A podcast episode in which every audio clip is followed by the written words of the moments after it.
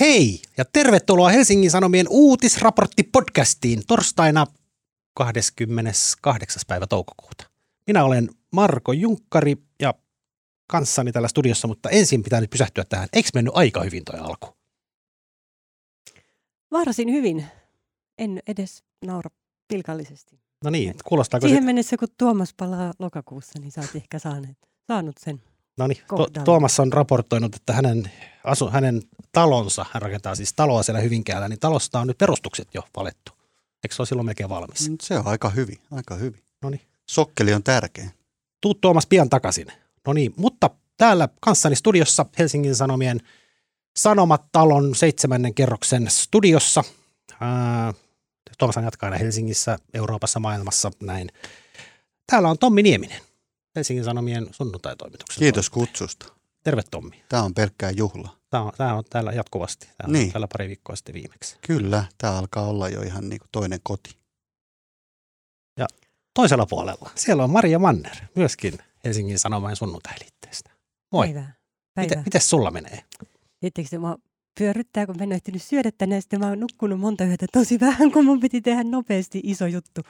Ja sitten käy aina niin, että unet jää vähin. Mutta nyt se on valmis, ja mä olen tässä. Joten saan. Ja eikö se ole niin, että jos on verensokeritauhaalle, niin tulee paremmat jutut? Katsotaan, katsotaan. Joo, tähdätään Tämä siihen. oli semmoinen anteeksi valmiiksi aloitus, minkä mä joskus kuulin karaokeessa. Se oli. No niin, ja hyvät kuulijat, sitten kun Marian ääni katoaa ja kuuluu semmoinen kops-ääni, niin se tarkoittaa, että Maria on pökrännyt tonne Sanomatalon studion lattialle.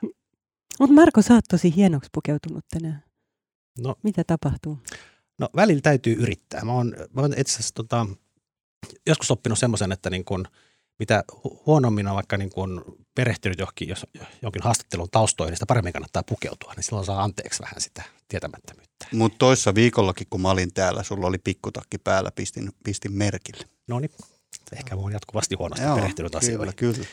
Mutta meillä on tänään kolme aihetta, kuten aina. Ensin puhutaan valko lentokoneiden pakottamisesta laskeutumaan ja valko oppositiosta ja näin edespäin. Tästä Tommi Nieminen tietää aivan kaiken. Sen lisäksi puhutaan Sanna Marinin aamupaloista, joka on kansakuntaa kuo- kuohuttanut tällä viikolla.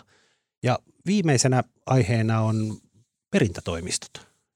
Ne toimivat vähän miten sattuu, kuten viime sunnuntain Helsingin Sanomista saimme lukea. Sekin on, sitäkin Tommi tietää kaiken. Tommi Niemisen mainiosta jutusta. Ja loppuun sitten näitä suosituksia, suosituksia ystävien kanssa drinksujen ääressä ja näin edespäin.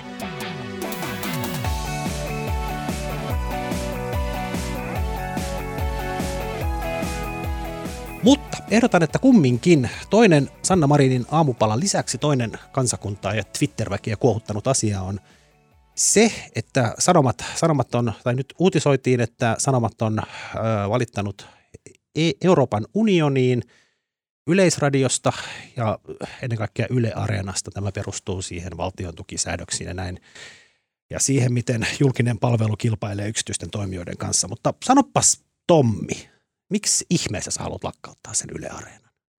Niin, joo, se on hyvä kysymys, että, että tota, sehän on tämmöinen tämmönen tuota verovaroin, verovaroin tuettu pimeiden voimien tuutti, joka, joka ehkäisee kaiken kilpailun ja, ja muun. No ei, kaikkihan me, kaikkihan me tietenkin rakastetaan Yle Areenaa ihan aidosti ja, ja, tota, ja se, on, se on todella siis huikea, huikea aare, aarearkku kaikille suomalaisille ja, ja sen, sen rakentamiseen on käytetty varmaan niin kuin mahtavia voimia, että, että kyllä mä luulen, kyllä mä luulen, että aika voimakas tuki, tuki niin kuin Yle Areenalle noin kokonaisuutena löytyy Hesarin, Hesarin sisältäkin, että, että se on sitten isompi kysymys, mikä on niin kuin tavallaan se Sanomien konserni ja, ja, ja tota, Ylen välinen vääntö sitten tässä ikään kuin EUn kautta.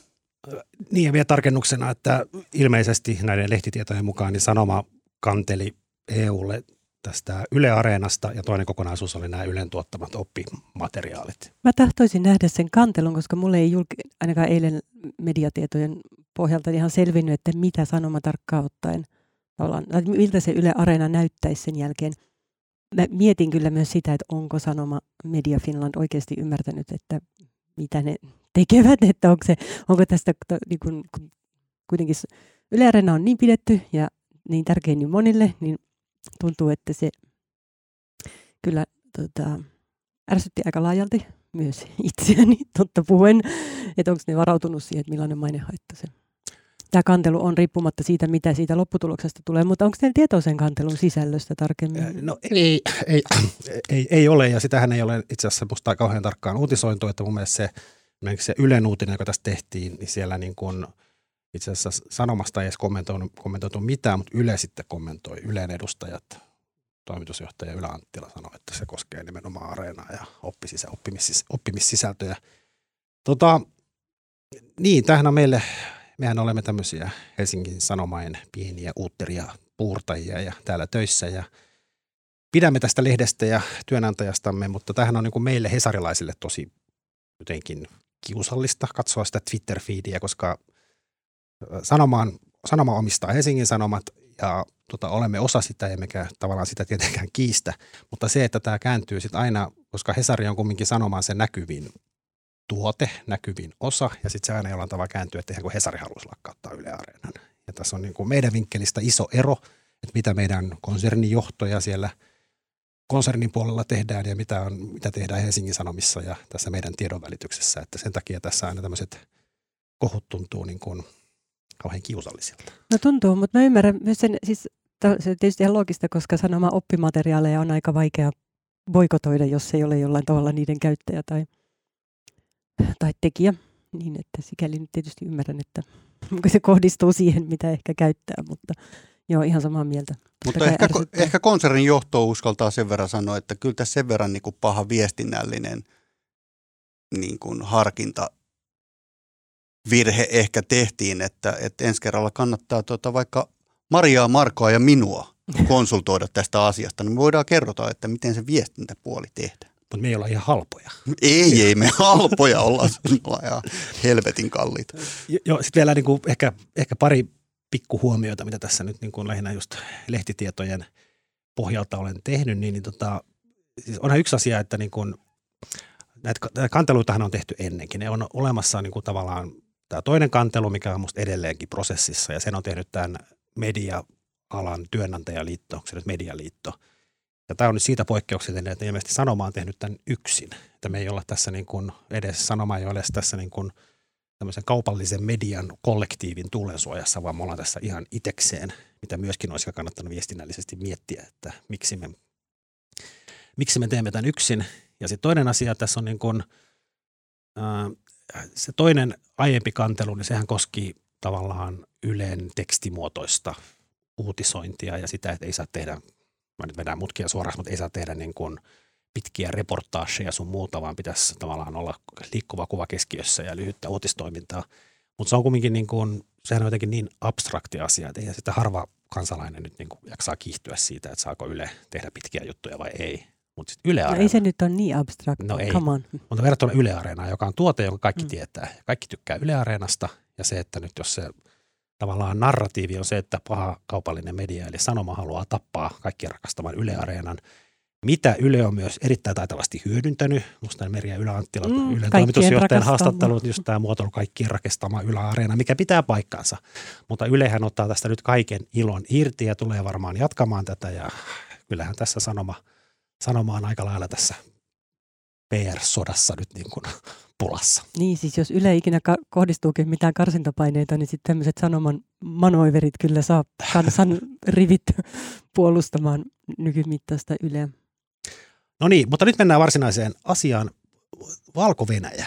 Mitä ihmettä? Eli äh, lentokone, jossa oli, paikka, jossa oli matkustajana tämmöinen toimittaja, joka edusti oppositiota ja harmittanut valko poliittista johtoa. Kone pakotettiin laskeutumaan ja tota, heppu pidätettiin ja EU on vihainen ja kaikki on vihaisia ja valko ei pitää yhtään. Selitä Tommi. Niin, tämähän on ihan älyttömän. Tämä on todella hämmentävä ja, ja kiinnostava tapaus.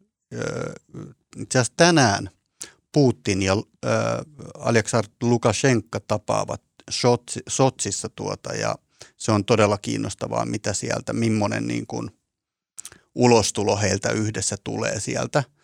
Öö, mä juttelin eilen ja tein siitä eiliseen Hesarin verkkojen jutunkin.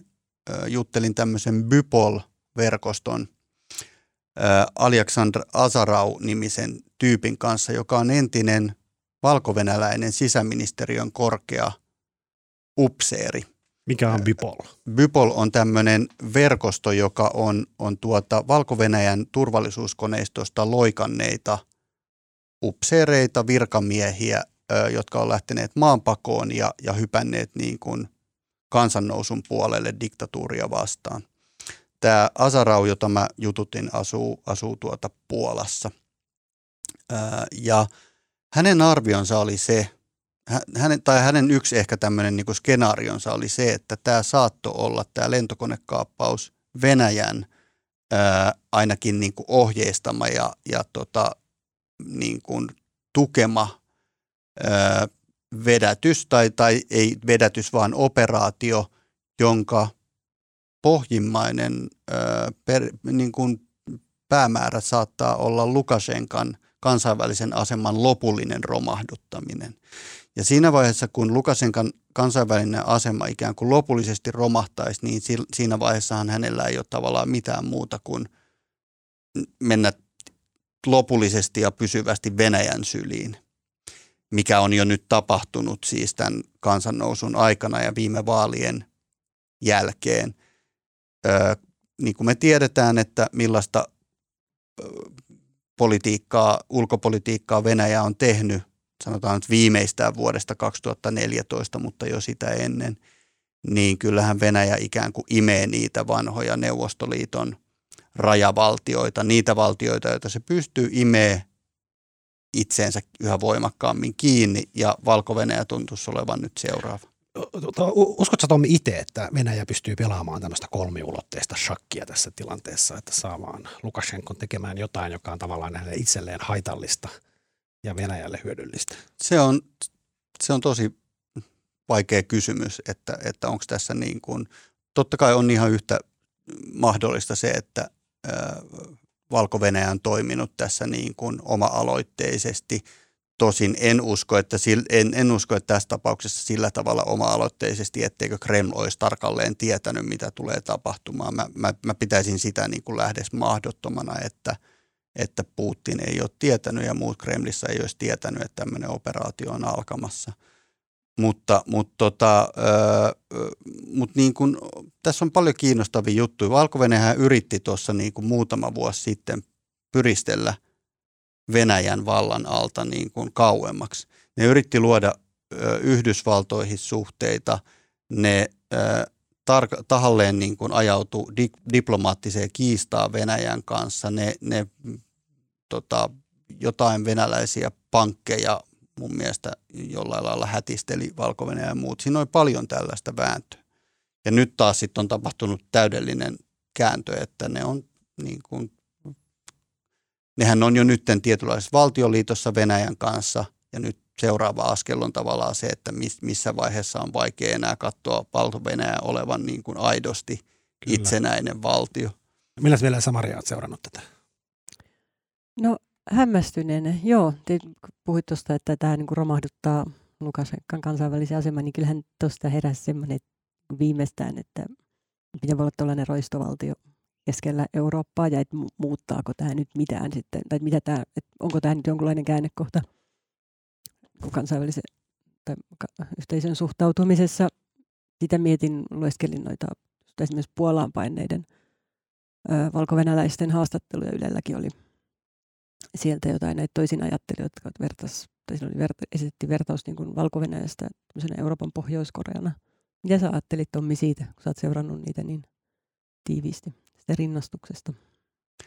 Tota, no on se tietysti, on se tietysti jyrkkärin rinnastus sikäli, että Pohjois-Korea on niin äärimmäinen, äärimmäinen tuota esimerkki kaikesta mahdollisesta, mutta on ihan selvää, että, että viime presidentinvaalien jälkeen valko on 35 000 ihmistä pidätetty tai vangittu. Siellä on tällä hetkellä noin 420 poliittiseksi vangiksi luokiteltavaa vankia – mikä on esimerkiksi Venäjään verrattuna enemmän. Siis Venäjällä, jossa on, on tuota, 140, yli 140 miljoonaa ihmistä, niin siellä on, siellä on vähemmän poliittisia vankeja tällä hetkellä kuin Valko-Venäjällä.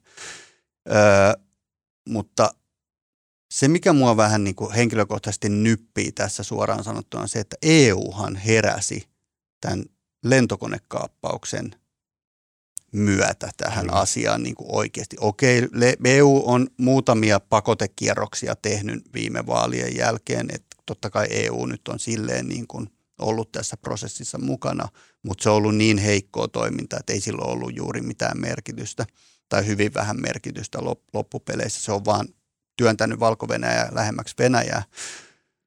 Mutta nyt tavallaan niin tämä lentokonekaappaus, joka on niin äärimmäisen törkeä teko, niin tämä sai EUn heräämään. Mutta mut tässähän on oikeasti kyse siitä, että Lukasenka on ollut diktaattori vuodesta 1996, siis aikakaudelta, en, siltä aikakaudelta, kun kukaan ei esimerkiksi tiennyt lännessä vielä, kuka on vaikka Vladimir Putin.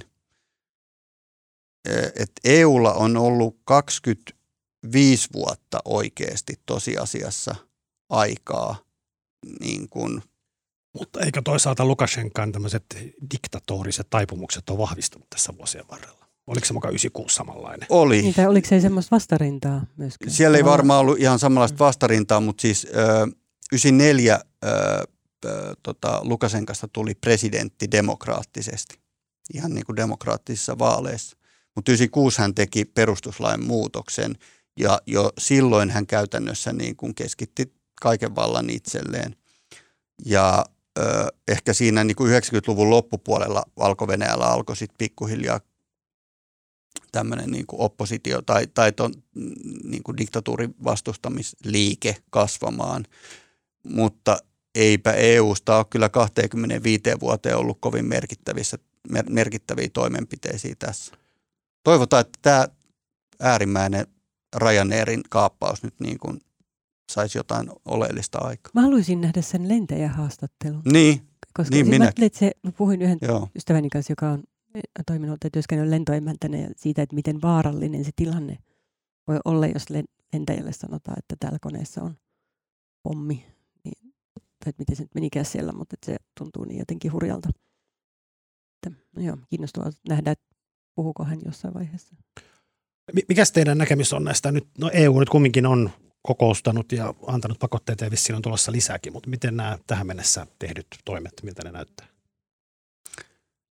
No ei ne näytä oikein miltään muulta kuin siltä, että, että tota, kun valko kauppa on jo tällä hetkellä, jo tähän asti ollut niin Venäjä, siis sekä niin kuin niiden tota, vienti että tuonti varmaan molemmat on ollut niin, niin Venäjässä kiinni, että, ö, että se, että, että EU-maat sitten – sekä niin kuin matkustusrajoitteita että, että tällaisia talouspakotteita määrää, niin se on enemmän semmoinen niin kuin symbolinen viesti kuitenkin. Mutta on siinä nyt ehkä se mahdollisuus, että tästä eteenpäin, jos, jos ö, sanotaanko kaikki demokraattiset maat jonkunlaisessa yhteisrintamassa esimerkiksi niin kuin kokonaan pistäisi todella kovat pakotteet Valko-Venäjän suurimmille – valtion teollisuusyhtiöille, jotka toimii esimerkiksi energia-alalla, niin kyllä se varmaan alkaisi näkyä aika voimakkaasti valko taloudessa, mutta sitten kyse olisi siinä, että kuinka paljon Kreml ja Venäjä on valmis tulemaan vastaan, että kuinka paljon Venäjä on valmis sitten ikään kuin, niin kuin tukemaan taloudellisesti valko saadakseen käytännössä sen maan poliittisesti haltuunsa. Me mietin, mitä kaikkea muuta voi tehdä. Esimerkiksi Politico-verkkolehti vaati sitä, että EU-maat tai piti tehokkaampana kuin pakotteita sitä, että EU-maat tarjoaisi turvapaikkoja valko-venäläisille ajattelijoille ja jotenkin tukisi heitä jatkamaan sitä työtä sitten vaikka turvallisemmin Euroopassa. Me en tiedä, onko Suomeen tullut vielä valko tai mitkä heidän mahdollisuutensa saada turvapaikkaa täältä. Itse asiassa heidät tuli aamulla mieleen, mutta... Joo, ei ole, joo se on hyvä pointti ja, ja tota, on paljon muitakin mahdollisuuksia kuin niin. pakotteet. Koska esimerkiksi venäläisiä aktivisteja, niin Suomi on sillä tavalla vähän niin kuin kaikessa hiljaisuudessa kuitenkin tukenut, että heille on myönnetty täällä turvapaikkoja. tykkää kauheasti pidämättä ääntä siitä, mutta kuitenkin heitä asuu jonkun verran täällä. Ehkä Niin. siinä olisi yksi Kyllä.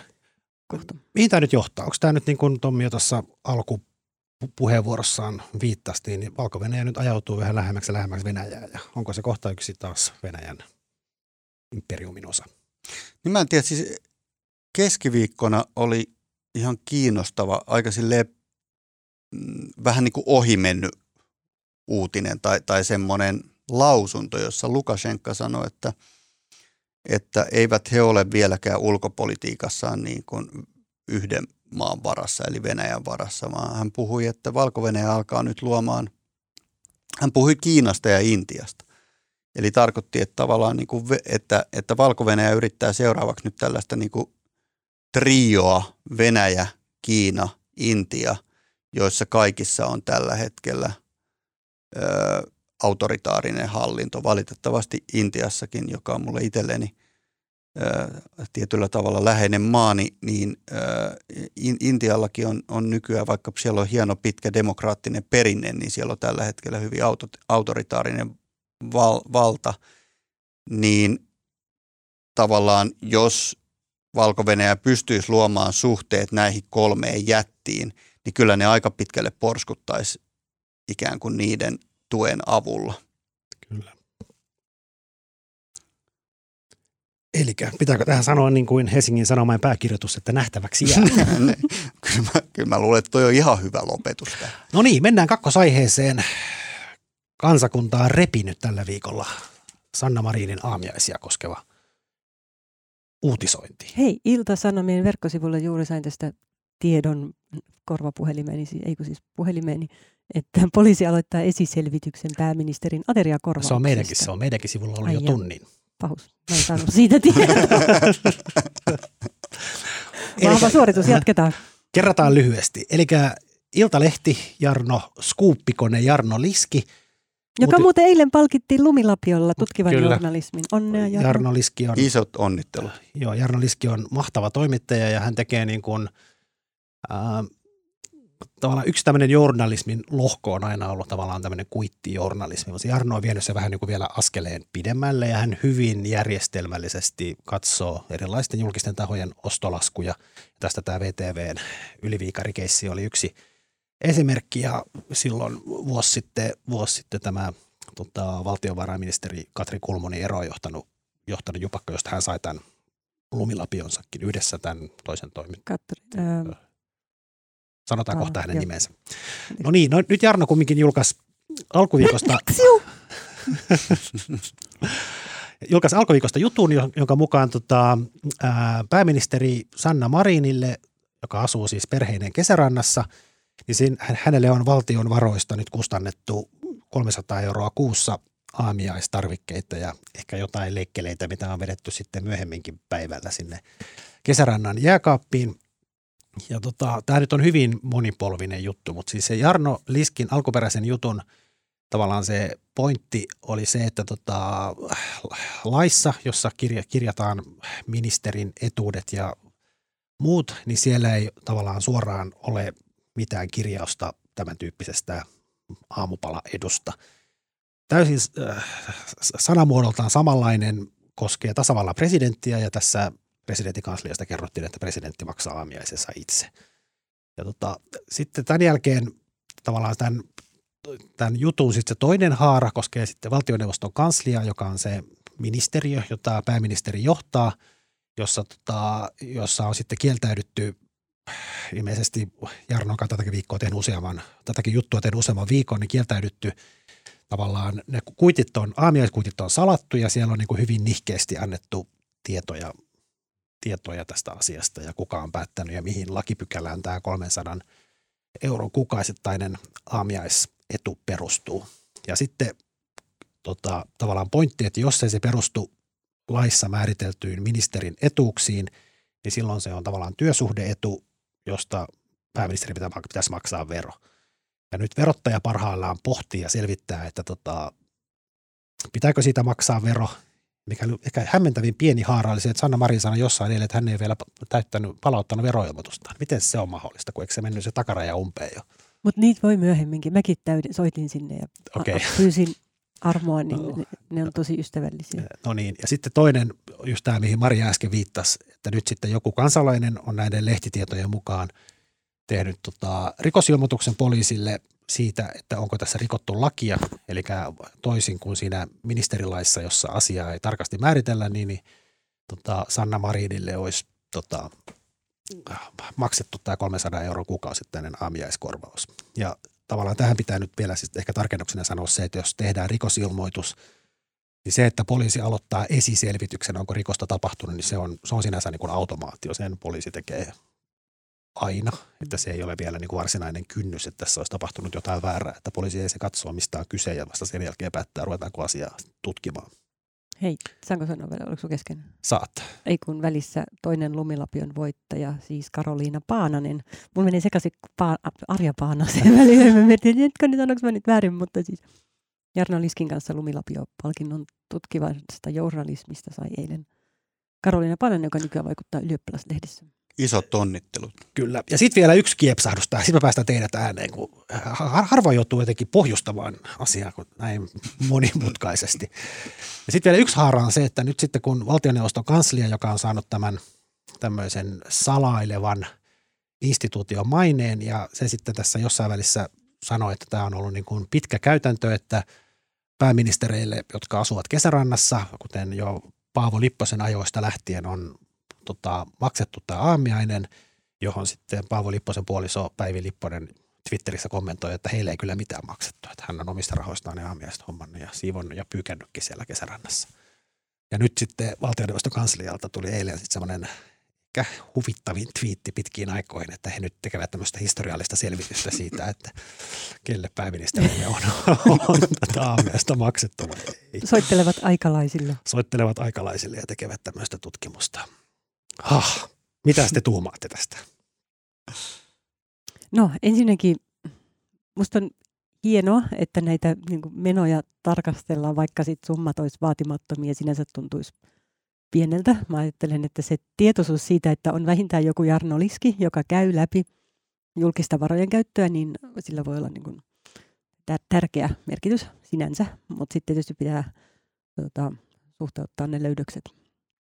Tota, niin, no mä en, siis musta on selvä, yksi asia on se verokohtelu näiden, ää, näiden tämmöisen aamiaisedun, ja muutenkin, että tavallaan musta on selvää, että Sanna Marinin ei itse pidä ottaa selvää, että mikä se sääntö on ja miten pitäisikö niitä ilmoittaa verottajalle, niin edelleen, että hänen pitää voida luottaa siihen, että virkamieskunta tekee sen työnsä hyvin. No sitten toinen kysymys on siinä, että tavallaan missä kohtaa johtajalla tai pääministerillä pitäisi jotenkin niin kuin herätä kello, että tämä on niin kuin liiallista, että tämä jotenkin ole kohtuullista tai nämä kuuluisi mun itse maksettaviksi. Mä en, mulle ei ehkä, mä en niin kuin, tämä ei ehkä ei ole, siis ehkä vähän sama kuin, no en tiedä. Mutta vaan jos sanotaan, että joo, aina on ollut, niin kuin nämä on maksettu pääjohtajalle tai pääministerille, niin pitäisikö hänen olla sillä, että no minä kyllä maksan ruokani itse, vaikka virkamiehet niin sanoisikin. Mä en ole ihan varma, siis oikeasti Suomen pääministerin palkka ei ole kauhean korkea siihen nähden. Sanotaan se- 16, 16 tonnia, on se kyllä sillä nyt. No, o, Saa sitä floraakin leivän päälle. mä en tarkoittanut, etteikö hänellä olisi varaa siihen. siis tot, totta hitossa hänellä olisi, ja siis ehkä nyt voisi ajatella lähtökohtaisesti, että aamiaistarvikkeet maksaa itse, mutta siis tuota, kuitenkin verrattuna siihen vastuuseen ja vaikka yritysjohtajien palkkoihin, niin se ei ole kuitenkaan niin korkea. Toi on totta. Tuota, itse asiassa mä luulen, että se on vähän vähemmän kuin 16, mutta no joo, ihan, ihan siis kohtuu hyvä palkka, ei nyt siitä me valittamaan, mutta no joo, kuten huomaatte, en ehkä ole niin hirvittävän närkästynyt. Ja mitä sanoo Tommi? Mun mielestä tämä on ihan fantastinen juttu, siis tämä, tämä koko niin kuin, tämä tapaus, tämä keissi, koska, koska tota, tämä kertoo meidän, meidän, meidän maasta ja meidän valtiosta ihan järkyttävän hyvää. Siis kun mä oon, ihan, mä oon aika varma siitä, että ehkä Ruotsin lisäksi niin koko maailman historian aikana ei ole niin kuin ollut toista valtiota, jossa, jossa tuota, tämän tyyppinen keissi näillä tavallaan aineksilla nousisi tällaiseksi asiaksi. Ja, ja niin kuin esimerkiksi se, että valtioneuvosto todella kertoo alkavansa niin kuin, niin kuin aikalaisia myöten selvittämään, että, että tota, mitä aamiaisjugurtteja ja kenen piikkiin pääministerin pöytään 20 vuotta, yli 20 vuotta sitten Lipposelle tai Lipposille tuotiin. Ja, ja, ja tuotiin to, ehkä. Ehkä tuotiin mahdollisesti ja, ja tota, nyt kaivetaan ne, kaivetaan ne tuota virkamiesparat sieltä, sieltä eläkkeeltä kertomaan, kertomaan tästä asiasta. Se on, siis to, se on todella ihanaa oikeasti ja se on, se on tärkeää. Se on tärkeää sen takia, että, että tota, tai siis tämä mun pointti on se, että, että kyllä me voidaan aika hyvin uskoa siihen, että Suomi esimerkiksi ei ole ihan niin kuin sattumalta Transparency International, joka on tämmöinen niin kuin korruptiota maailmanlaajuisesti seuraava järjestö, niin se, että Suomi on siellä yleensä jonkun, jonkun Norjan tyyppisen valtion kanssa joko ykkös- tai kakkossijalla, niin, niin on siinä niin kuin joku syy. Ja kyllä tavallaan niin kuin tämän tyyppisen tapauksen, se, että me otetaan tämä tyy, tämän tyyppinen tapaus niin vakavissaan ja tosissaan ja, ja tota, pidetään sitä jollain tasolla ihan oleellisena, se on mun mielestä se on ihan upea juttu. Ja mua itseäni ei henkilökohtaisesti niin kuin haittaa, että, että tota, jos Marin on, on saanut niin kuin 300 euroa edestä aamiaistarvikkeita, antaa mennä vaan ja men, antaa mennä jatkossakin, mutta, mutta tota, tämä kertoo hyvää. Tässä ohessahan on selvinnyt myös se, että eikä, tässä, eikä tämä aamiainen ole kaikki, vaan totta tosiaan siellä kesärannan saunassa, joka on se vieressä oleva pieni rakennus, niin siellä on jääkaapissa valtion maksamaa bisse. Oho. Mä toivon, toivon, että se selvitys, minkä valtioneuvoston kanslia tekee, että se julkaistaan kokonaisuudessaan – niin tarkkana semmoisena tutkimusraporttina, missä käydään läpi sitä, että mitä mahdollisesti oli ostettu minäkin aikana ja mistä ja onko perustuuko se kuitteihin vai johonkin virkamiesten ehkä muisteloihin. Kyllä, Ota, virkamiespuhelut pitäisi avata tästä keissistä. Ja Tässä on vielä niin kuin, kuten jos alussa yritin sanoa, niin siis laissa on siis muotoilu siitä, mitä, mitä tota ministerille tai mitä pääministerille, minkälaisia etuuksia hänelle kuuluu, mutta se on hyvin yleisellä tasolla. Ja nyt olisi todella hassua, jos lakiin olisi kirjattu niin eritelty, että saako sinne saunaan ostaa bissejä ja tota, saako sitä juoda, jos käy ilman vieraita saunassa ja saako niitä aamiaista. Ja tavallaan se lähtökohtahan tässä on käsittääkseni se, että on niin kuin laki ja sitten sitä lakia, jotka on ne raamit ja sitten siellä raamien sisällä sitä tulkitaan ja tässä tapauksessahan se tulkitsija on sitten valtioneuvoston kanslia, joka tota, hoteesin tämä asia kuuluu. Ja VNK on tehnyt siis 2010 ja 2019 tämmöisen oman kansliapäällikkönsä allekirjoittaman kirjeen ja tavallaan ohjeen siitä, että kesärannassa on, on niin kuin millainen, millaiset turvajärjestelyt siellä on tilanteen mukaan erilaiset ja siellä on tavallaan keittiöstä vastaava ihminen ja näin edespäin – mutta sitten tässä 2019, mikä on kerrottu lehdissäkin, mutta tässä on, mulla on tässä vain edessä se, edessä se ohje, joka on se valtioneuvostokansliassa tehnyt, jossa tämä linjataan, niin tässä on sitten otsikko 4.1, virka-asuntoon liittyvät ravitsemuspalvelut.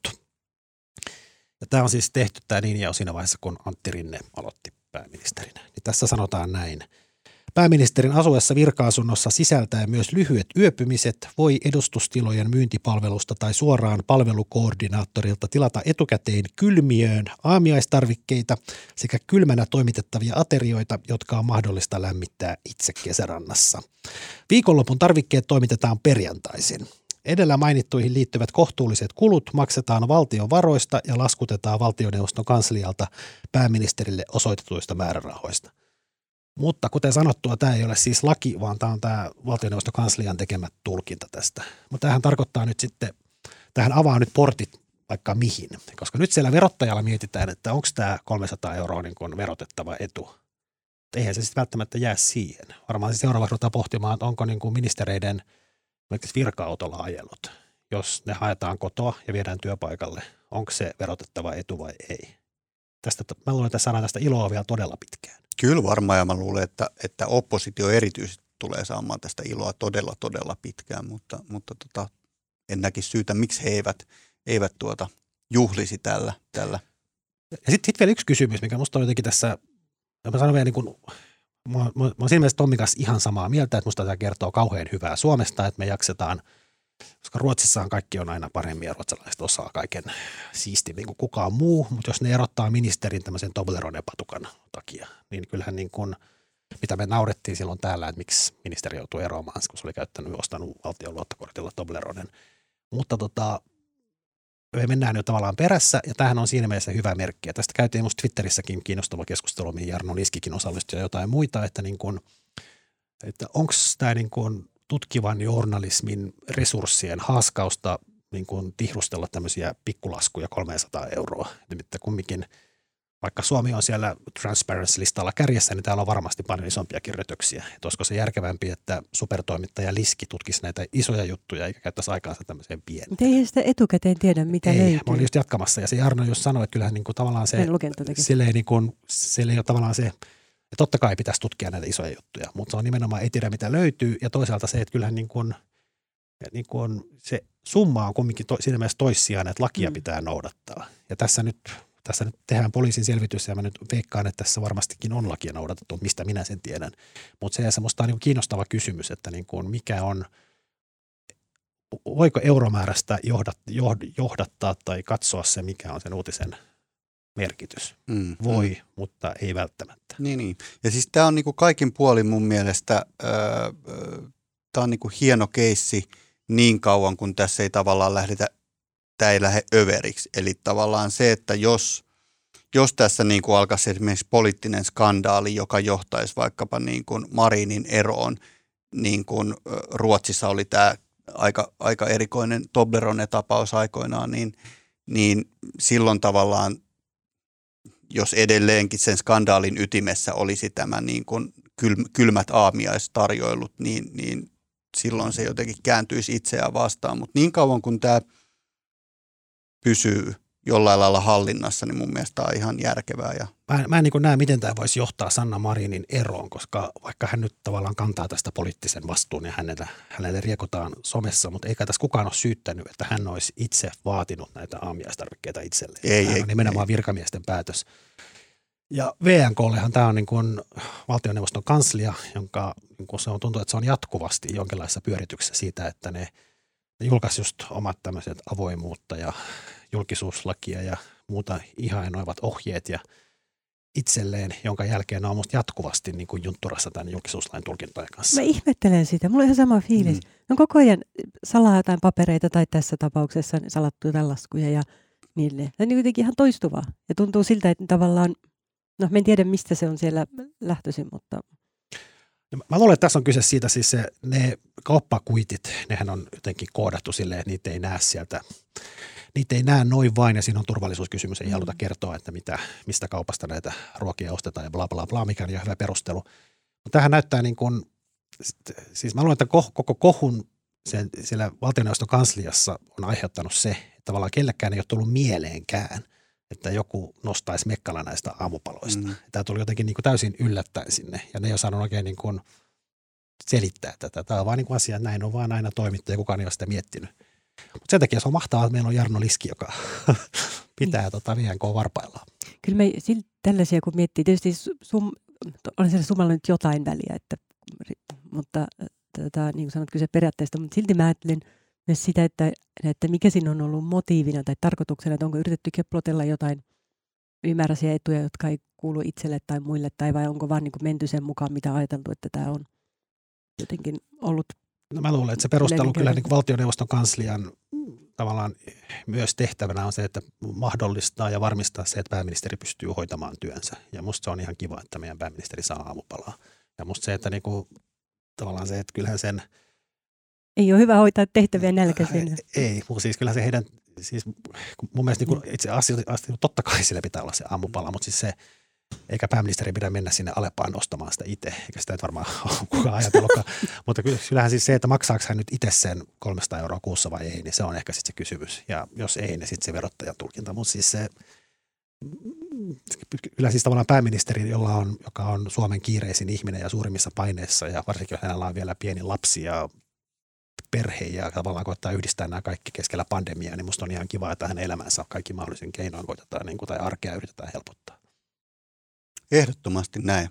Mutta kyllä tämä ylipäätään sitten vielä tämä keissi, niin tämä on mun mielestä hyvä muistutus kaikille, myös meille toimittajille, mutta poliitikoille, virkamiehille, liike-elämän edustajille siitä, että kannattaa olla aika tarkkana, siis niin kuin ihan nyt ottamatta niin kuin kantaa enää tähän, tähän kyseiseen Marinin perheen, perheen aamiaiseen, vaan niin kuin ylipäätään laajemmin, niin, niin kannattaa olla tarkkana siitä, että mitä tarjotaan, öö, mikä on sen arvo, sen, sen tuota ikään kuin vastalahjan tai jonkun, ja mitä, mitä sulta odotetaan sen jälkeen, kun sulle on jotain, jotain niin kuin annettu, niin, niin nämä, nämä on tosi isoja asioita tämmöisessä avoimessa demokratiassa.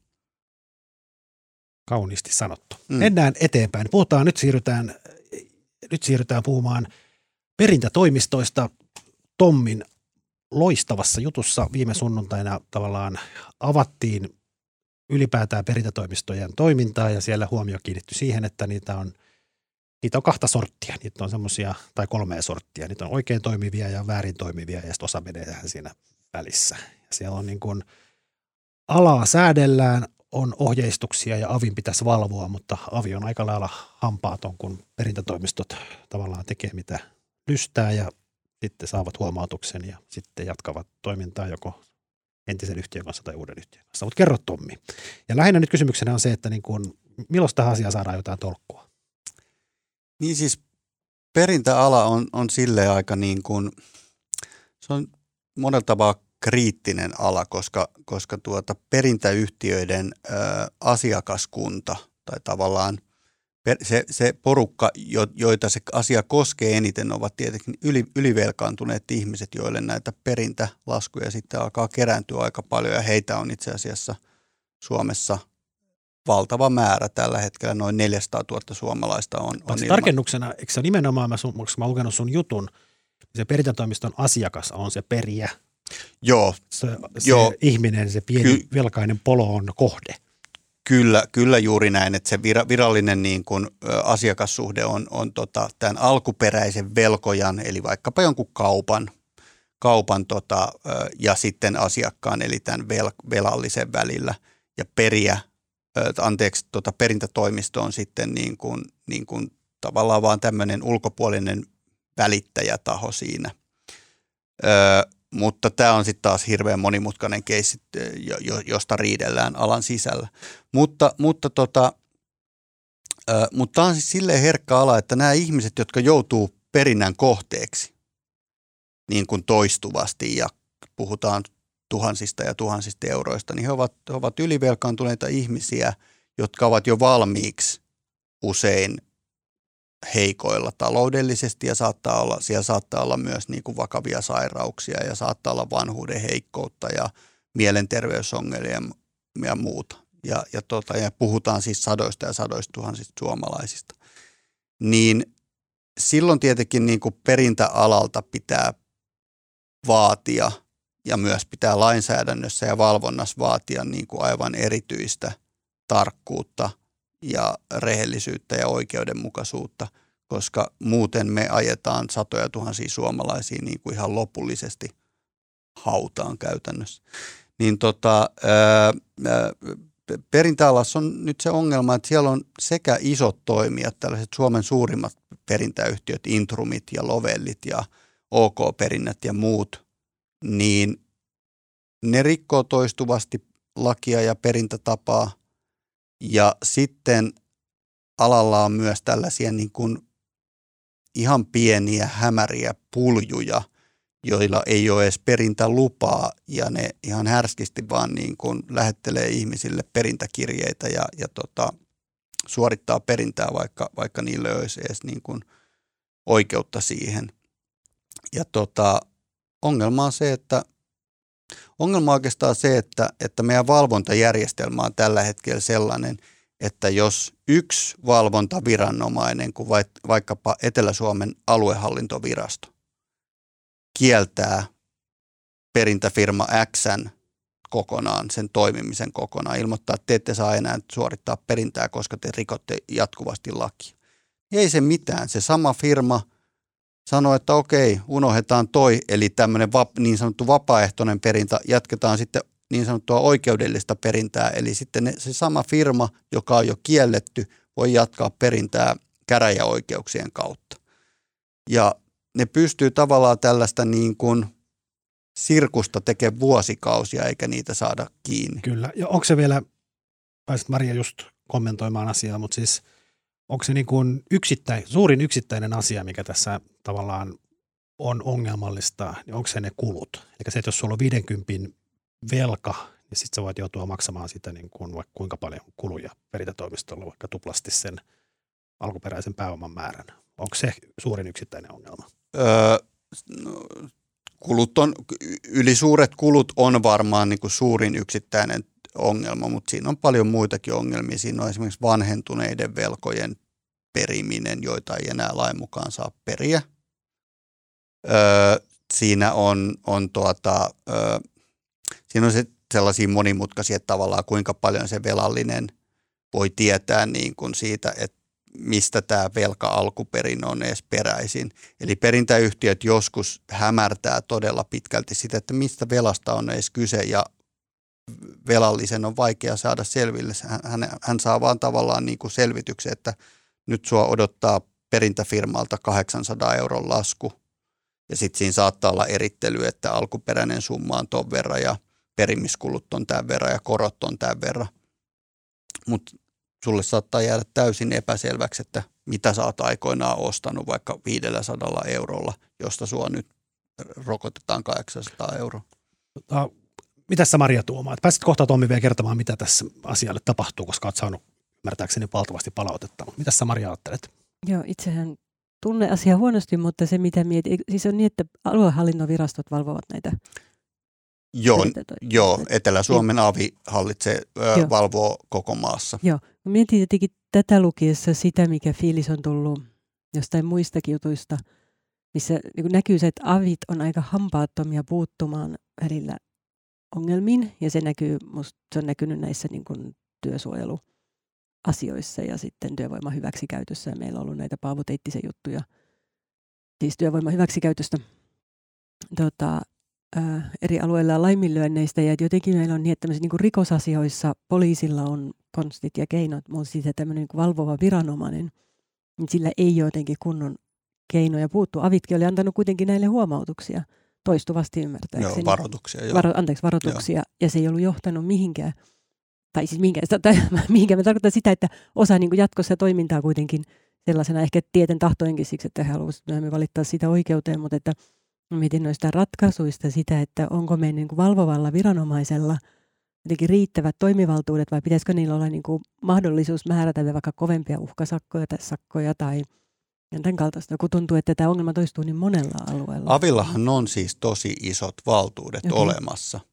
Avihan voi tota, määrätä niin kuin perintäyhtiön joko määräaikaisen kuuden kuukauden perintäkieltoon tai sitten kokonaan. Ilmoittaa, että te ette enää kerta kaikkiaan tee tätä bisnestä, koska te rikotte toistuvasti lakia. Mutta avi ei käytä sitä, ö, sitä, sitä niin kuin valtaa kuin silloin, kun firma toimii kokonaan ilman lupia. Niin kuin viime vuonna viideltä tällaiselta täysin lumat, luvattomalta Onni Sarmaste-tyyppiseltä tuota – perijältä tai perintää tekevältä hahmolta, niin vietiin luvat kokonaan. Ja, kyllä mä jotenkin, mä, mä, mä symppaan suomalaisia virkamiehiä, mutta mä niin pystyn myös jotenkin mielessäni ymmärtämään sen, että jos sä oot sen Etelä-Suomen avin virkamies ja sulla on vähän epäselvä keissi, mikä ei nyt ihan selvästi näytä, että tässä toimitaan niin kuin absoluuttisen väärin, vaan siinä on harmaan sävyjä mm. ja näin. Ja sitten kun sä mietit, että tässä olisi tavallaan kaikki perusteet kieltää tämän perintätoimiston toiminta tai antaa huomautus. Mutta sitten tiedät, että on iso olla iso firma ja sä tiedät, jos sä kiellät sen, niin sitten tulee ihan helvetimoinen halo ja mennään oikeuteen ja, tai mihin mennäänkään. Mutta siis, että helpommalla se pääsee se virkamies, kun se antaa vaan sen huomautuksen ja ajattelee, että ensi kerralla sitten toimitaan. Mutta sitten ensi kertaa ei välttämättä vaan koskaan tuu, että sitten se tulee näiden huomautusten kierre. Tuossa kerroit, että joku firma on saada kuinka monta peräkkäistä huomautusta. Joo, joo, se on just näin. Ja siis jollain niin kuin jollain, jollain tota Lovellilla tai Intrumilla tai OK-perinnällä, niillä on niillä saattaa olla niin kuin 400-500 työntekijää Suomessa, niiden liikevaihto on 100 miljoonaa. Ne on, ne on todella isoja firmoja siinä pistetään yksittäinen virkamies niin kuin ihan rehellisesti sanottuna liian kovaan paikkaan, että hänen vastuun ja tehtävänsä olisi, ja, hän on, ja nämä on kuitenkin tällaisia niin kuin keskitason rivimiehiä, niin kuin virkamiehiä, eivät mistään niin kuin minkään viraston huipulta, vaan kyllä siinä niin kuin tämmöinen keski, keskiportaan virkamies pistetään liian kovaan tiuk- tehtävään. Toinen on sitten, että nyt tavallaan mun, mun mielestä nyt pitää katsoa tuonne Sanomatalon naapuriin, eduskuntataloon. Siellähän ne lait säädetään ja siellähän se valvontakoneisto määritellään, että millä tavalla meidän valtiossa. Mikä, minkälaista palautetta nyt on? Oletko saanut poliitikoilta palautetta? On tullut, on, tullut tuota, on tullut poliitikoilta palautetta, on tullut useimmilta kansanedustajilta palautetta ja, ja, tuota, ja, ja, ja toki sitten niin kuin jutussahan esiintyi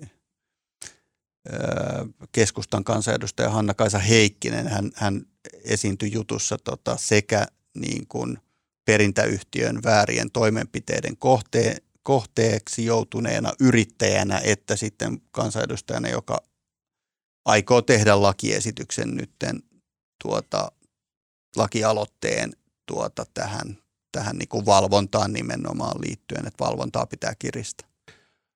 Joo, toivotaan, että asiaan saadaan joku järjestys. Kyllähän nyt sinänsä lainsäätäjällä on keinoja ja kyllähän tämä, ei tästä montaa vuotta ole, kun kohkattiin näistä pikavippifirmojen niin kuin satojen prosenttien vuosikoroista. Nehän on saatu pääsääntöisesti kuriin. 2013 saatiin ne niin kuin pikavippi korko, korkokatot ja, ja se vähän rauhoitti tilannetta. No niin, mitäs Tommi ja Maria, kun tulee viikonloppu, toivottavasti on todella kaunis sää, voi lähteä tota, jonnekin, nyt on kevät, kevät on parhaimmillaan, lähteä jonnekin ruohokentälle kierimään ruohikossa ystävien kanssa ja juomaan mitä kuohuviiniä ja välissä voi kertoa kavereille juttuja. Niin milläs Maria?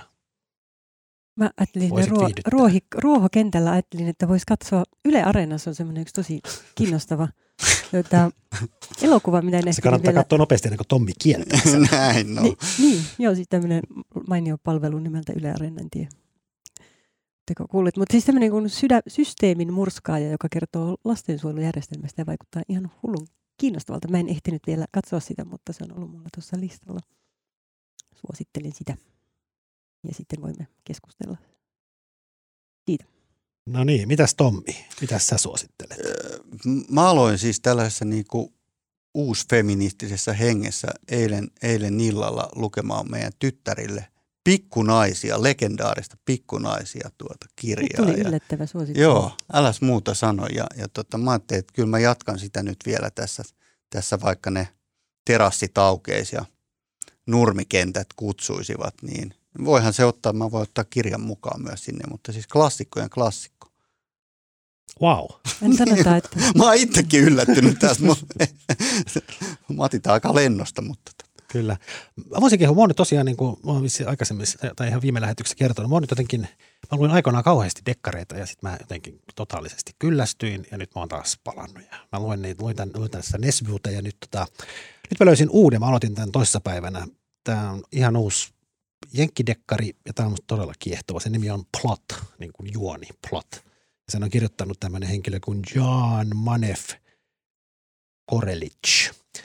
Siinä on kiehtova tarina. Siinä on tämmöinen elämässään kirjailijana epäonnistunut kirjailija, joka julkaisi tota yhden, yhden tämmöisen, niin kuin, tai hänellä on yksi tämmöinen nuorena miehenä julkaistu teos, joka, jota jopa New York Timesissa sanottiin, että hän on lupaava kirjailija. Sitä myytiin – 800 kappaletta, mutta sai kumminkin huomiota ja näin.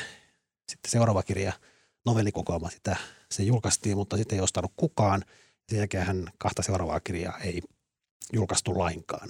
Sitten hän on nelikymppisenä elämään pettyneenä ja turhautuneena hänestä tulee tämmöisen luovan kirjoittamisen opettaja ja hän on jossain Jenkki yliopistossa opettamassa – pienessä, pienessä koulussa, mihin pääsee, tämä kuka tahansa, joka haluaa ruveta kirjailijaksi, niin, niin pääsee, sinne, pääsee sinne opiskelemaan luovaa kirjoittamista. Sitten hän niin kuin, häntä ei voisi vähempää kiinnostaa ne opiskelijoiden tekeleet. Sitten sinne tulee yksi nuori mies, jolla on, niin kuin, joka on äärimmäisen itsevarma ja itserakas ja ilmoittaa, että hänellä on, hänellä on tota kaikkien aikojen paras kirja, että hän ei oikeastaan edes tarvi sua, että hänellä se kirja on hänellä päässä ja sitten tulee maailman paras valtava jättimenestys ja Oprah kutsuu hänet ohjelmaansa. Pääsee Oprahin kirjakerhoon ja tämä suhtautuu sitten ylimielisesti siihen ja sitten tota, tota, hän saa lukea, tämä opettaja saa lukea pikkupätkän siitä ja se vaikuttaa ihan kiinnostavalta ja sitten se ei ensin meinaa suostua, mutta sitten se opiskelija lopulta suostuu kertomaan sen kirjan juonen. Ja siinä on joku semmoinen, yleensä kaikissa kirjoissa on niin kuin juonirakenteita on vissiin viisi erilaista vaihtoehtoa. Niin tämä on keksinyt nyt jonkun uudenlaisen juonen käänteen, missä on jotain aivan ainutlaatuista. Vaan vasta kirjan puolivälissä vielä sitä käännettä jo paljastettu. Mä pelkäsin, että spoilaat koko en, kirjan, mutta... En. Ja sitten tota, sitten tämä mies jatkaa, että opettaja jatkaa tätä ankeita elämäänsä, kunnes hän pari vuotta myöhemmin huomaa, että tämä opiskelija on kuollut. Ja sitten hän varastaa sen kirjan. Hän kirjoittaa itse sen kirjan. Ei sitten suoraan käsikirjoitusta, mutta hän kirjoittaa sen, kirjoittaa sen kirjan itse. Ja tota, hänestä tulee maailmankuulu. Hän pääsee Oprahiin ja kiertää Amerikkaa erilaisissa kirjallisuustapahtumissa. Kunnes sitten joku rupeaa Twitterissä vänisemään, että sä oot varastanut ton juonen. Ja sitten tässä alkaa vasta se tavallaan se thrilleri. Ihanaa, ihanaa. Huikea kirja, kannattaa lukea. Plot. Selvä. Joo, kyllä toi koukutti. Kyllä toi koukutti. Toi sun tarina nimenomaan koukutti. Mä luulen, että toi, toi oli se tarina. Kyllä. Kiitos Tommi Nieminen. Mahtavaa, kun Kiitos. olit taas täällä. Kiitos Maria Manner. Kiitos. Saanko sanoa vielä yhden asian tähän loppuun? No. Että laittakaa tupakantumpit roskiin, koska ne on muovi roskaa. Mä opin, sen, mä opin, siis mä opin hiljattain, että ne valuu niistä sadevesikaivoista puhdistamattomana mereen. Ja kun mä tiedän, Marko, että säkin tupakoit. Ja mä tästä innostuneena jopa Hesarin alkojonossa kerroin tämän nuorille miehille, jotka suhtautuvat asiaan vakavasti, mutta sanovat, että he aikovat käyttää pahvifilttereitä, mutta tavalliset filterit eivät ole. Ne on muoviroskaa, eikä, eivätkä maadu, mitä kaikki eivät tiedä. Niin tämä tuli vielä loppu. Tämä oli vähän niin kuin se yleisradion tietoisku se. Mm televisiossa. Mulla oli pakko saada tämä ulos sanottua, kun tämä ei liittynyt minkään aikaisempaan aiheeseen. No niin, ja äänen ja kuvan ja, ei kun, niin, äänen ja kuvan ja kaiken äänen muun, ja kuvan. Kaiken muun mahtavaa. Meille tekee Mikko Peura. Kiitos Mikko ja kiitos hyvät kuulijat ja katsojat. Kova viikonloppu. Kiitos. Kiitos, kiitos.